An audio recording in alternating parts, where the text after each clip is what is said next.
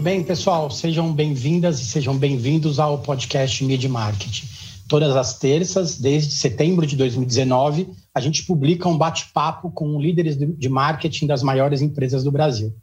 Nas 66 edições até aqui, a gente já entrevistou uma série de vice-presidentes e diretores de marketing de multinacionais, CEOs e presidentes de agências de publicidade e alguns CMOs de startups que levam diferentes produtos ao consumidor.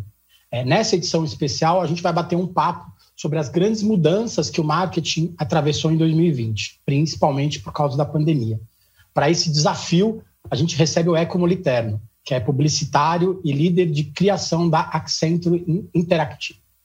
Um recadinho para vocês. Durante o programa, vocês podem mandar perguntas no Instagram do All Economia ou no chat do YouTube. Prazer estar contigo, Eco. Me conta um pouquinho para começar. O que é Accenture? Bom, prazer é meu. Boa tarde a todos. Uma honra estar aqui com vocês nesse dia especial. Accenture é muitas coisas, né? Se você analisar, Accenture como um todo é uma das maiores consultorias do mundo, que atua em várias áreas, né? Desde a parte de tecnologia até a parte de design de serviços. E agora, né, já faz menos tempo, já há algum tempo, mas foi a última grande vertical de investimento da Accenture, a parte de comunicação, né? Inclusive, a minha vinda, depois de quase 20 anos trabalhando em agências, foi para complementar essa oferta, né, de falar com as pessoas, de embalar esses conteúdos para o consumidor final. Então, hoje, assim, é uma empresa muito complexa, muito ampla, mas que cada vez mais tem usado todas as suas frentes que se complementam para fazer uma entrega cada vez mais robusta para os clientes, que vai muito além do que só comunicação, ou só design, ou só tecnologia, ou só consultoria. É legal você falar sobre isso, porque as pessoas ligam muito a publicidade às agências só, né? Na verdade, hoje a publicidade é muito mais do que isso, né? Ela mexe no ponteiro de negócio das empresas, né? Exato. É bom a gente lembrar, como daqui a pouco a gente vai ter o Michel no Consumoteca, daqui a pouco ele vai falar sobre isso também, e assim, no Calcast. E assim, tudo que a gente faz hoje é consumo, né? Então, vocês mexem diretamente com o valor das empresas, sejam elas grandes ou sejam elas pequenas. Para quem não acompanha o podcast, o Eco foi o primeiro entrevistado desse ano, lá no comecinho de janeiro. Então, a gente fez o seguinte, a gente recortou trechos do papo e a gente vai colocar aqui para o pessoal que está escutando a gente, vendo a gente, para a gente perceber, para a gente notar o que mudou de janeiro para dezembro. Mudou muita coisa no mundo de janeiro para dezembro. Esse ano nunca tivemos tanta mudança assim, e aí a gente consegue fazer uma comparação e ver o que o Eco falou em janeiro, o que rolou mesmo, o que teve que apagar tudo e começar tudo de novo, né? Vamos ouvir o primeiro trecho que ele fala de agências. Tudo que tem o nome agência está passando por dificuldade, né? Você vê agência de turismo, agência de modelo, agência bancária, que hoje é uma questão para os bancos, né? Como é que você ressignifica isso? E agência de publicidade também, porque a partir do momento que você é uma agência, você se posiciona como um intermediário, no mundo que cada vez menos quer intermediários. A relação cada vez mais é direta entre marcas, pessoas, entre empresas e consumidores. Dizem que o e-commerce cresceu 10 anos em 10 semanas, né, esse ano. Principalmente por causa do isolamento social, né? Isso aconteceu, acabou acarretando um crescimento muito grande no mundo digital. Muita empresa virou a chavinha para o comércio eletrônico. O Álvaro Garcia, da Mondeliz, que é dona da Lacta, ele veio no podcast em novembro e ele disse que eles lançaram um e-commerce em 3 dias. Lá, de repente, era um projeto que antigamente demoraria 3 anos e ele foi feito em 3 dias. Eu queria conversar sobre isso com o Eco. As marcas, elas vão se tornar mais direct to consumer, né? Elas vão vender mais diretamente para o consumidor. Essas agências, esse agenciamento vai acabar. O fim desse agenciamento foi acelerado mesmo?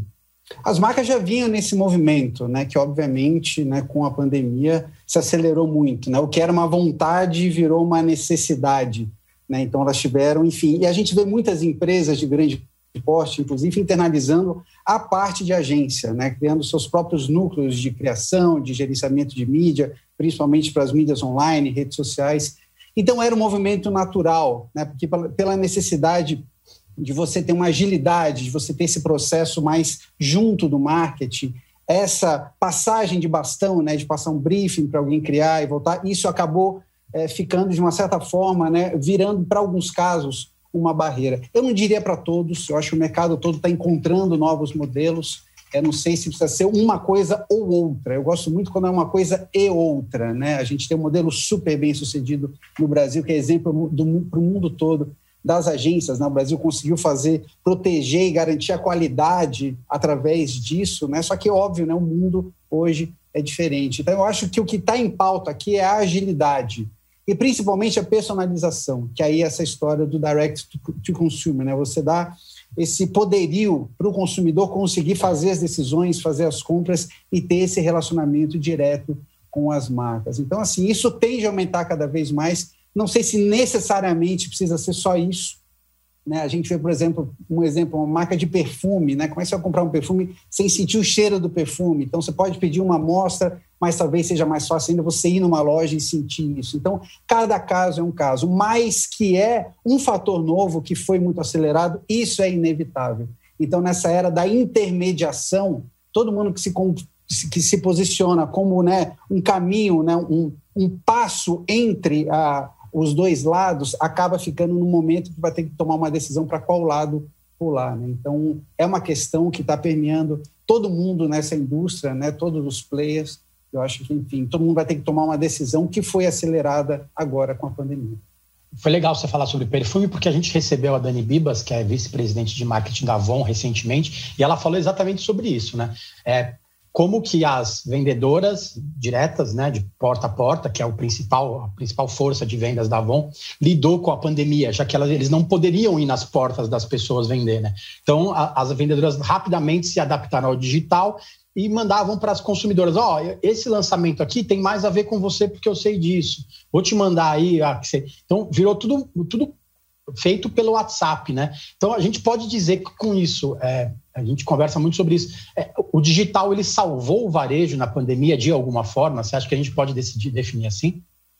Eu acho que sim, ele abriu uma nova fonte, né, de relacionamento que, em função do isolamento social, acabou se dificultando muito, né? Então, de uma certa forma, ele conseguiu suprir essa necessidade da venda, né, direta, né, que antes era olho no olho, agora é tela na tela, né? Então, você consegue ter essa proximidade mesmo estando à distância. Aí a pergunta: todo mundo tem que migrar para isso? Não sei, eu acho que não existem mais verdades absolutas. Isso que a gente tem que entender.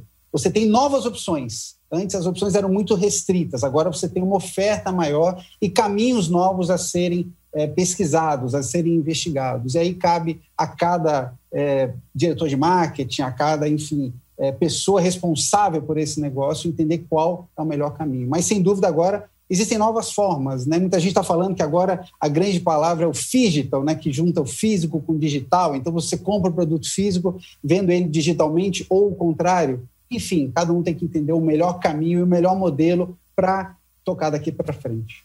E os eventos, né, que antigamente era só presencial, agora eles também podem ser digitais, né? Um show que era assistido só por 50 mil pessoas, hoje pode ser assistido por 5 milhões de pessoas.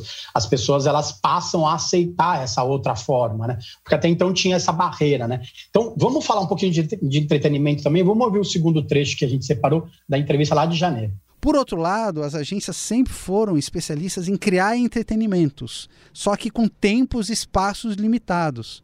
Agora não tem mais esse limite. Então eu vejo aí um grande espaço para quem sempre trabalhou com isso, expandir a área de atuação.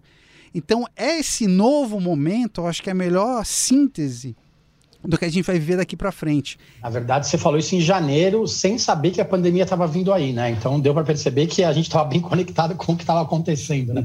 Live foi o que não faltou na pandemia, né? A gente teve recorde de view no YouTube, né? Shows da Marília Mendonça, jogos de futebol também transmitidos pelo YouTube, um monte de marca patrocinando show, patrocinando live, fazendo evento. O que fica daqui para frente? A gente vê muito a onda dos shopping streamings, né? Os live commerce, que nada mais é do que o pessoal apresentando programas na televisão, antigamente, né? Hoje, na internet, nas TVs conectadas, ou no computador, ou no celular, e dando ofertas para o público, né? Você acha que isso vem para ficar mesmo? Eu acho que sim, porque a gente está vivendo pela primeira vez uma ruptura no modelo clássico do marketing, onde as empresas se dividiam entre empresas de produtos, né? Produtos físicos, de gôndola, coisas que você toca, né? e serviços, ou seja, as telefonias, os bancos, enfim. Era basicamente essa divisão, ou você atuava num ramo ou no outro. Hoje isso mudou, porque isso é uma definição que a gente fala company-centric, né? A visão da companhia se apresentando para o público. Cada vez mais, com esse empoderamento do consumidor, você tem que fazer a divisão a partir do ângulo de vista dele, do consumidor, de como ele enxerga você. E os consumidores enxergam dois tipos, né, de negócios, né? Você tem, em vez de produto, você enxerga entretenimento, né? Essas marcas, né, elas provêm um entretenimento, uma diversão, algo para, enfim, tornar o meu dia a dia mais leve.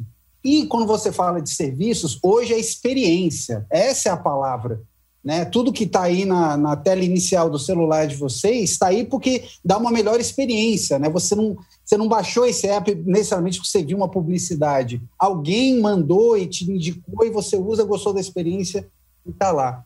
Então, eu acho que isso que a gente tem que entender. E aí, voltando ao ponto do entretenimento, né? Ele ganha uma nova dimensão, ele ganha uma nova forma e ele passa a permear todos os processos, né? Quando a gente fala, enfim, de interagir com as marcas, trazendo conceitos de gamificação, por exemplo, você está tornando aquilo entretenimento. E você consegue, a partir daí, ter um relacionamento mais duradouro, né? E mais prazeroso, por que não, ao falar com o consumidor. Eu acho que essa mudança principal que a gente tem que se dar conta, né? E, obviamente, o digital vem para acelerar tudo isso e para viabilizar, em muitos casos, essa relação, né? Quando a gente fala de experiência, por exemplo, hoje nos aplicativos e nos meios online, você tem uma experiência diferente que acaba influenciando todas as outras, né, que você tem, seja fisicamente ou seja através das telas. Então, é essa nova grande divisão que, sim, chega para ficar porque o consumidor mudou, né? Não é algo que aconteceu da noite para o dia. O consumidor vem mudando, ele vem se apoderando, ele vem tendo cada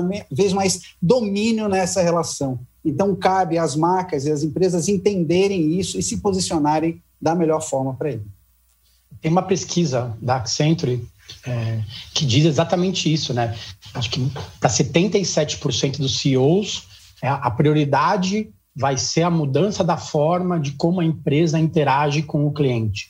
Na verdade, se antigamente era uma mão só de ida, né? Os consumidores recebiam apenas informações das empresas, agora não. Agora, se a empresa não conversar com o cara, já era, não tem como pegar ele de volta, né? Ele vai embora e ele não volta mais, né? Porque hoje está muito mais fácil, né, para todo mundo.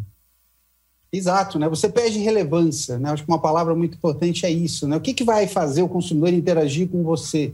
Né? Sendo que, enfim, ele tem uma oferta online, ele pode fazer tudo nos meios digitais, por que ele vai escolher você? Por que você vai estar na tela inicial do celular dele? Isso que a gente tem que entender. E marcas, por exemplo, você pega a Apple juntou isso, né? Entretenimento e experiência. Hoje é uma coisa só. A Apple não é mais uma empresa ou de produtos ou de serviços. Ela consegue fazer os dois, né? Eu gosto muito de falar das 4 A's. Que são empresas que você não consegue mais definir, né? Apple é uma delas, a Amazon é outra, né? Que inclusive na pandemia mudou completamente e cresceu muito, né, em função desse modelo disruptivo de negócio deles. Você tem o Alphabet, né, que tem o Google e as outras marcas, né, o guarda-chuva disso tudo. E o Alibaba também, né, vindo lá do Oriente, já não é mais uma empresa da China, já virou global. Essas 4 empresas, você não define elas. O que são essas empresas? Elas juntaram experiência com entretenimento e tem uma solução holística, né, que pode permear o seu dia todo, né? Você pega a Amazon, por exemplo, você faz compra, você assiste, a Apple também,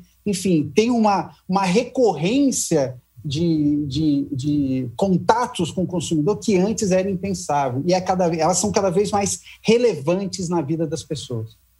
Eu vi uma meme na internet ontem, brincando que as pessoas têm medo de tomar vacina porque dizem que vão implementar um chip na gente, né, que vai ter acesso a todos os nossos dados.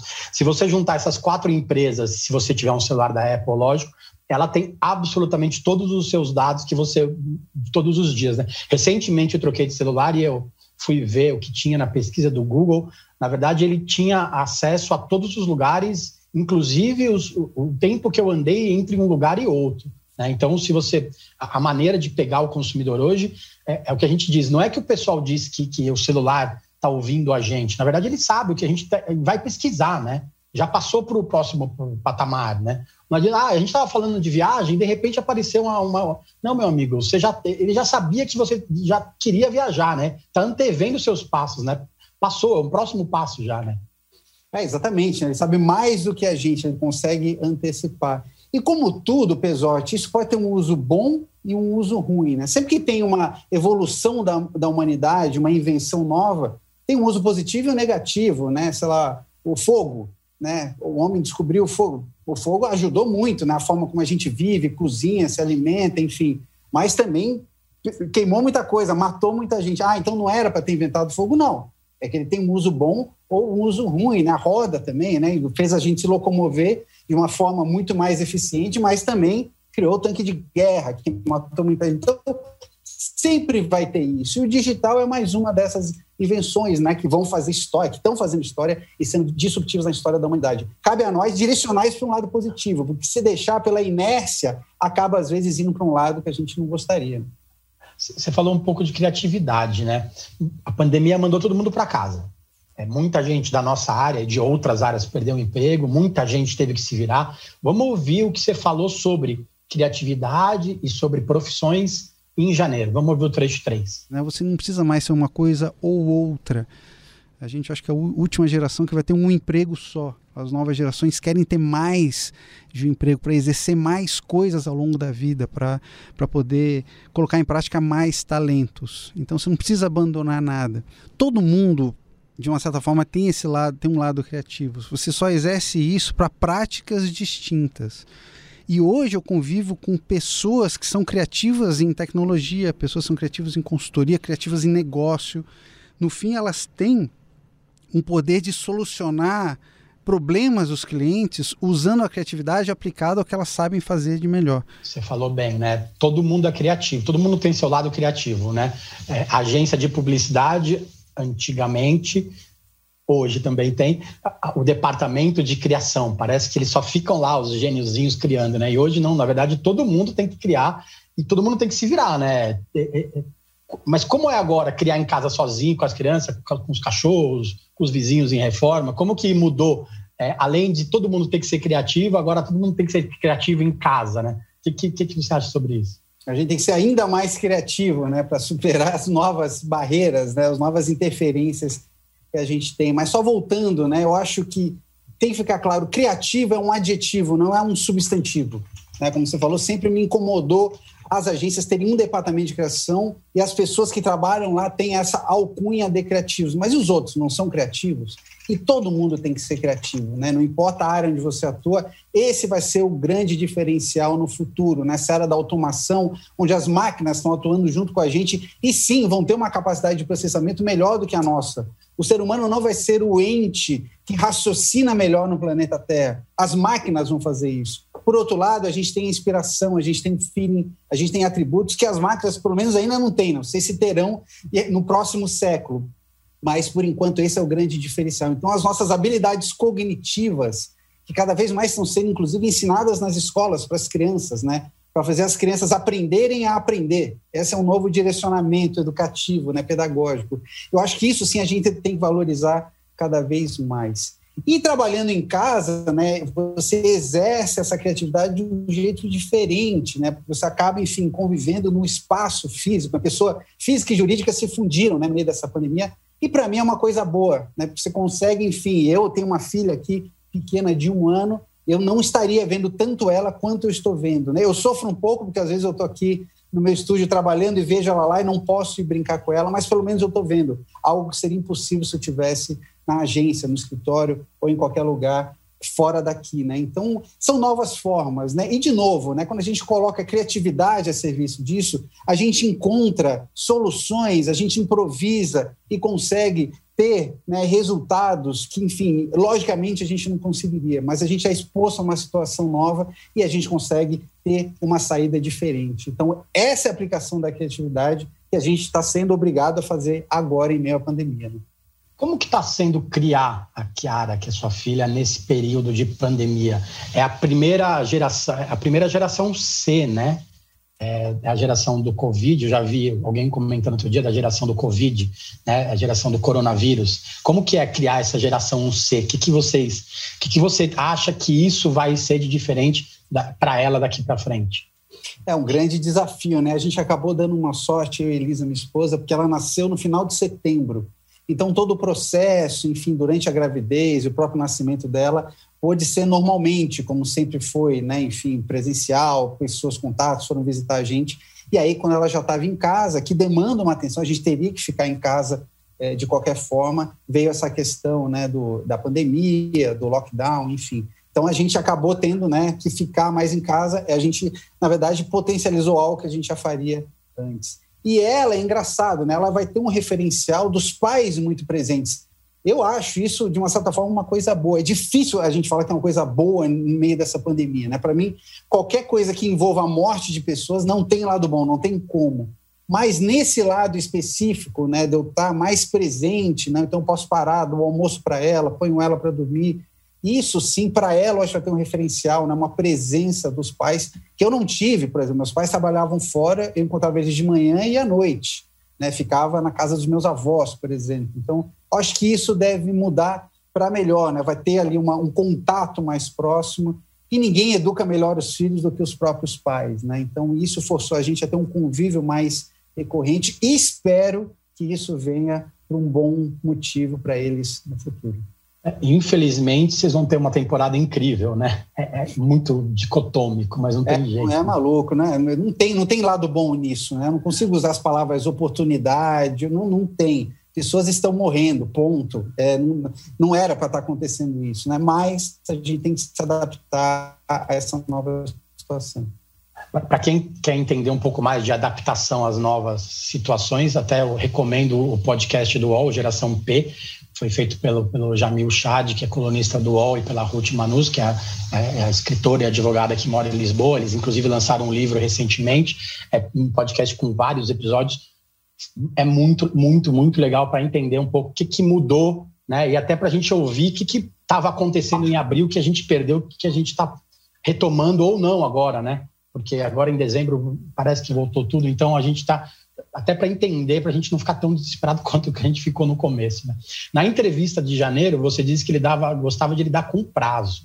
A gente teve uma mudança grande de paradigma, né? Quando a gente fala de prazo, né? Você mesmo falou que as pessoas físicas e as jurídicas, elas viraram uma só. Muitas empresas falam que precisa cuidar da saúde mental do colaborador, etc e tal, mas agora é tudo mais urgente do que antigamente, né? Ah, você está em casa mesmo? Então faz, né? A gente sabe que não é assim. Como que você, que é um chefe de uma equipe bem grande, bem extensa, numa grande multinacional, está lidando com isso, né? Não é fácil entender o timing das pessoas. Eu, por exemplo, não mando mais e-mail de noite. Às vezes eu deixo agendado e mando de manhã, porque isso pode gerar um gatilho de ansiedade nas outras pessoas. Como que você está lidando com isso no seu dia a dia, com a sua equipe?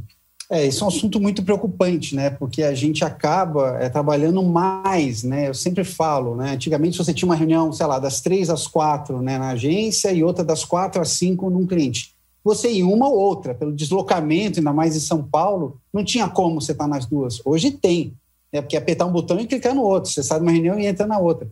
Então, você teve um dia aqui que eu participei de 9 reuniões. Quando que eu poderia fazer isso fisicamente? Então, isso aumenta, né, o volume de horas trabalhadas, tira o volume de horas para você, enfim, fazer, responder e-mail, coisas que demandam uma concentração, um foco, e isso acaba empurrando para a noite. Então, tem que tomar um cuidado, sim, ainda mais com as pessoas à distância, né, para exatamente passar a mensagem da melhor forma, né, porque uma coisa, para mim, um dos grandes desafios nesse momento é editar um vídeo. Como é que você edita um vídeo? Você explica a distância, o que tem que mudar. Se você estivesse do lado da pessoa, você fala, arrasta para cá, tira isso aqui, e você resolveria isso em segundos. Agora, você tem que explicar ou por escrito ou falando, às vezes a pessoa não entende e você acaba consumindo mais tempo do que consumiria antes. Então, tem que ter gatilhos para parar isso, né, enfim. A gente tem conversado, tem trabalhado muito junto com o time para entender isso, né? Por um lado, as pessoas têm uma liberdade maior de ter o time delas em casa, quem tem filho pequeno, mas, por outro lado, tem que tomar cuidado para isso não extrapolar para um horário que antes talvez não precisasse extrapolar, né? Porque a distância entre você sair de casa e você sair do trabalho e chegar em casa, antes existia uma distância física, hoje são alguns passos, então tem que tomar cuidado para você não ficar indo e voltando muito e acabar misturando as coisas demais. Você tem que respeitar o espaço das pessoas, das famílias, principalmente. Todo mundo trabalha, todo mundo sabe Quem trabalha no horário comercial já sabe, eu trabalho melhor de tarde, trabalho melhor de noite. Criativo muitas vezes trabalha melhor de noite, né? Eu trabalhei na Nine um tempo, na agência de esportes do Ronaldo, em 2013. E eu lembro que o pessoal da criação ficava até muito mais tarde, né? Eles de tarde jogavam videogame e de noite eles trabalhavam lá na agência. Então, para eles era legal participar disso, né? Só que cada um tem sua vida, né? Cada um tem seu tempo. E aí agora ficou essa coisa. Todo mundo trabalha a dois passos ou nenhum passo, né? Porque com o celular você trabalha naquele momento, trabalha direto no sofá, né? Tá muito mais complicado, né? O André Laurentino da OG, que está em Londres, ele participou do podcast e ele falou exatamente sobre isso, sobre que estavam marcando reuniões para ele de hora em hora e ele não conseguia nem levantar da cadeira. Então eles começaram a marcar a reunião das 3 às 3h45, 15 minutos, pelo menos para tomar um café, né? Eu acho que esse é o grande desafio. Ainda continua sendo o grande desafio das empresas, né? Conseguir equilibrar isso e não ficar só no discurso, né? Porque as pessoas precisam viver também, né? E no próprio a dinâmica, né, da dupla de criação, né, enfim, que ia para um lugar, sentava, né, para ficar pensando junto e, enfim, relaxado, tendo ideias. Hoje é mais difícil isso, né? Você tem que fazer isso através de uma tela, não é, enfim, tem que mudar. Não existe melhor ou pior, existe o antigo e o novo, né? A gente não adianta lutar contra uma coisa que chegou, que é inevitável, né? Então você tem que ver a melhor dinâmica para fazer isso acontecer, mas sempre respeitando o tempo das pessoas. Eu, por exemplo, eu funciono muito bem de madrugada, né? Porque não toca telefone, cachorro não late, não dá entrevista, já tá dormindo. Então você consegue focar mais. Sempre que eu tenho que fazer uma coisa que demanda, né, um esforço mental ali, uma concentração, eu faço a noite. Mas é o meu momento, né? Como você falou, tem que tomar cuidado para não forçar as pessoas a fazer isso. Eu deixo para fazer mais as coisas que eu tenho que fazer sozinho, porque aí cabe a mim escolher a melhor hora de fazer. E quando tem que estar com mais gente em grupo, aí você vai no horário que seja comum para todos, né? Então são as novas variáveis, né, que a gente vai ter que lidar daqui para frente. Outro dia eu vi uma festa de uma amiga de tarde, né? Festa de tarde? Ela trabalha de noite, agora ela faz festa de tarde, né? A gente pode mudar nosso horário. Vamos ouvir o quarto trecho que você fala de ideias, porque você falou exatamente do seu momento de criação, né? Vamos ouvir o quarto trecho que você fala de como criar, de que a gente precisa fazer para criar. E hoje a gente vê até movimentos de clientes internalizando operações de criação, veículos tendo equipes de criação.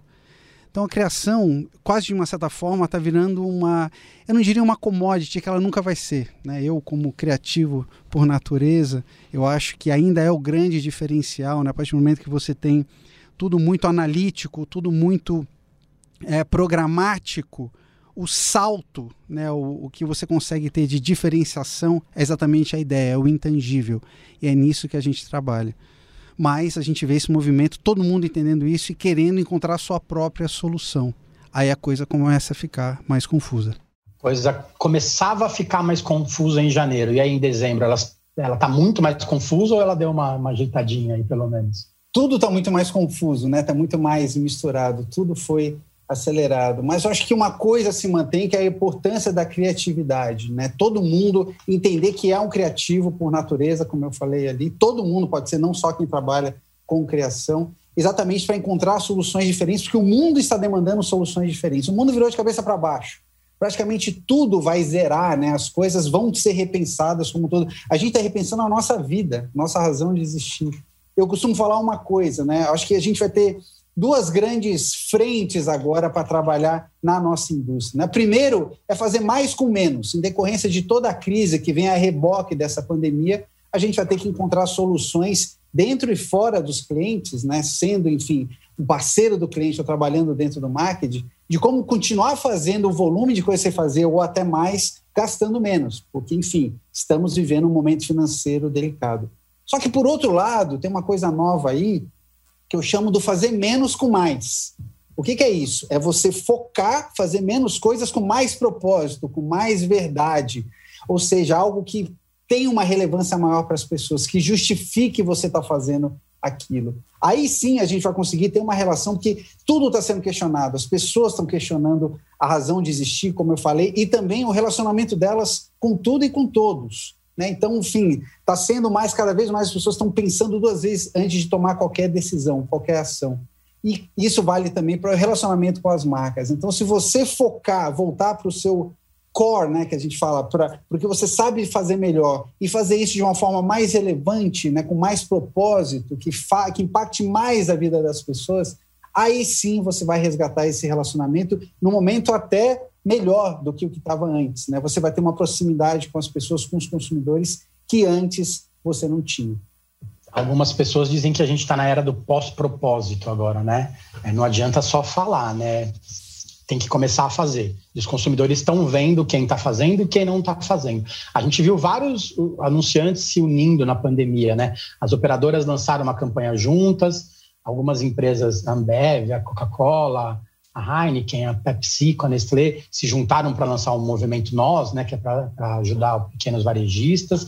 Você acha que isso foi pontual, porque precisava ser feito? Ou você que tem contato direto com os anunciantes, você acha que as empresas agora têm uma tendência maior a se unir pelo bem das pessoas também? Eu acho que sim. Eu acho que isso, inclusive os próprios bancos também se juntaram. Eu acho que esse movimento, né, essa empatia, essa solidariedade extrapolou para o ambiente profissional também, né, para o mundo jurídico, como a gente fala. Porque é isso, né? As pessoas estão repensando tudo. Para que essa competição desenfreada? Por que a gente pode se juntar em prol de algo melhor para as pessoas? Eu acho que isso que aconteceu muito. E eu torço para que isso não volte atrás. Eu costumo ter uma visão otimista das coisas. Eu acho que isso sim é uma tendência positiva que chegou para ficar. Porque a partir do momento que os consumidores são impactados por algo assim, onde se quebra essa barreira, né, onde um é inimigo do outro, né, sempre me incomodou muito na nossa indústria, né, a gente usar termos bélicos, eu já falei isso em várias entrevistas, né, campanha, público-alvo, war room, cara, a gente não está em guerra com as pessoas, para quê? Tá esses termos antigos, atingir tantas as pessoas, como você atingiu as pessoas? Sabe, a gente tem que, enfim, fazer de uma forma onde a gente traga todo mundo para conviver de uma forma mais harmoniosa. Eu acho que as marcas deram exemplos lindos sobre isso, que espero sirvam de exemplo para que todo mundo se relacione de uma forma mais harmoniosa no futuro. A Sara Butwitz da Visa falou essa semana no podcast que o marketing tem o poder de mudar as pessoas, né? Eu acho que isso que falta um pouco, às vezes, na cabeça de quem não acompanha o marketing como um todo, propaganda e marketing. E eu acho que as pessoas estão...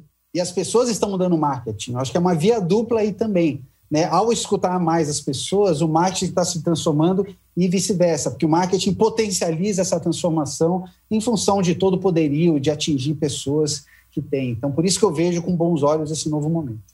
Vamos lá. A gente tem mais 5 minutos. Parece que passou voando, mas eu tenho três perguntas no máximo. O Gabriel Casnati mandou para a gente via Instagram uma pergunta bem objetiva, né? Quais foram os impactos das ações de 2020 no mercado e quais são as perspectivas para 2021? A gente já falou um pouco desses impactos. Queria que você falasse um pouco das perspectivas, do que vocês têm conversado, porque está bem difícil para o cara que faz análise hoje, para o planejador, porque ele tem que pensar no hoje, no daqui a uma semana e no daqui a 3 meses, né? Não sabe se vai estar aberto, não sabe se vai estar fechado. Como que estão essas perspectivas para o ano que vem? A gente brinca que é um olho no fim do mês e outro olho no fim do mundo, né? Que a gente tem que ficar analisando o agora e o que está vindo lá para frente. Mas eu acho assim, né? Primeiro, essa digitalização de todos os processos, a gente falou aqui, direct marketing, e-commerce, isso vai explodir, né? Isso é uma tendência que já vinha crescendo, acelerou ainda mais e não tem volta, né? Então, para as marcas que ainda não deram esse movimento, isso vai ser inevitável, quanto antes for se antecipar. Outro, empoderamento do consumidor, que é uma função disso também, né? Cada vez mais as pessoas no domínio dessa relação com as empresas e com as marcas. Quem não entendeu isso, agora tem que entender de vez, né? Porque isso vai estar potencializado cada vez mais. E por último, para mim, a palavra experiência, né, que na verdade é uma síntese disso tudo, né? Quem conseguir entregar a melhor experiência para o consumidor final vai se destacar agora e no futuro. Pouca gente sabe, mas né, você desenha, isso bastante gente sabe do mercado principalmente, mas pouca gente sabe que você cria jogos de tabuleiro, né? Essa moda voltou de jogar jogo de tabuleiro, jogar carta, o Uno tá bombando, fizeram relançamento do Uno. Quais são outras modas que a gente viu na pandemia que de repente voltaram e que podem ficar daqui para frente, pensando no mercado mais amplo?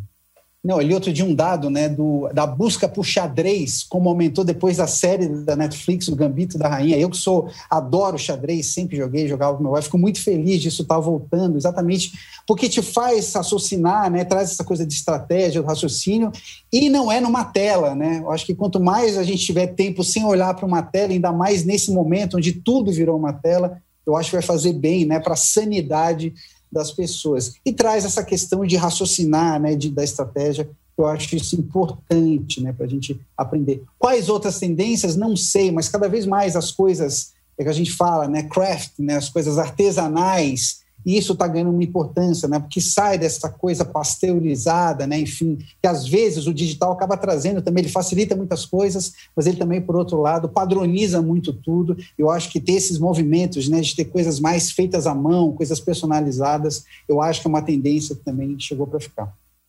No começo da pandemia se falava muito em fazer curso, né, curso online, aí passaram-se 8 meses e ninguém quase fez curso, porque não deu tempo, né? E aí, agora as pessoas estão mais calmas, tem mais gente fazendo coisas, bordando, fazendo tricô, crochê, pintando, né? Agora parece que as pessoas estão um pouco mais calmas, né? Em relação a isso. Qual palavra que fica da pandemia? Essência. Para mim é essa palavra, em todos os seus sentidos, né? Porque a gente tem que valorizar aquilo que é essencial, né? Até cunhou-se o termo profissões essenciais, em questão dessa do lockdown, quem podia sair, quem não podia sair. Então, acho que isso é um resgate importante. E o outro, a gente entender a nossa essência, né? A razão de existir da gente, das marcas, da relação entre a gente e os consumidores, enfim. Eu acho que essa é uma palavra que veio à tona e espero que ela fique, porque a partir do momento que você tem ela norteando tudo que a gente faz, você acaba não desviando daquilo que é o principal, né? Ou seja, a sua essência e comunicar ela para as pessoas usando só aquilo que é essencial, sem ruídos. Então, para mim, essa palavra que chegou para ficar. Legal, Eco. Super obrigado pelo tempo. Como você disse, eu não queria estar te entrevistando hoje, né? Porque essa entrevista só aconteceu por causa disso tudo que aconteceu no mundo esse ano. A gente não fez nem um ano da primeira entrevista, já fez a segunda. Espero que eu não te entreviste ano que vem, pelo menos para falar desse assunto. A gente pode falar de outros assuntos mais legais, né? Ou se entrevistar, que seja presencial como foi da outra vez, onde a gente estava dentro de um estúdio fechado, falando um à frente do outro durante 1 hora, que hoje parece um roteiro de ficção científica isso, né? Mas aconteceu em janeiro e espero que aconteça de novo o quanto antes. Vamos falar, de repente, no máximo em abril, de repente a gente faz uma entrevista ao vivo, ou um café pelo menos. Combinado. Valeu, gente. Terça que vem tem mais, hein?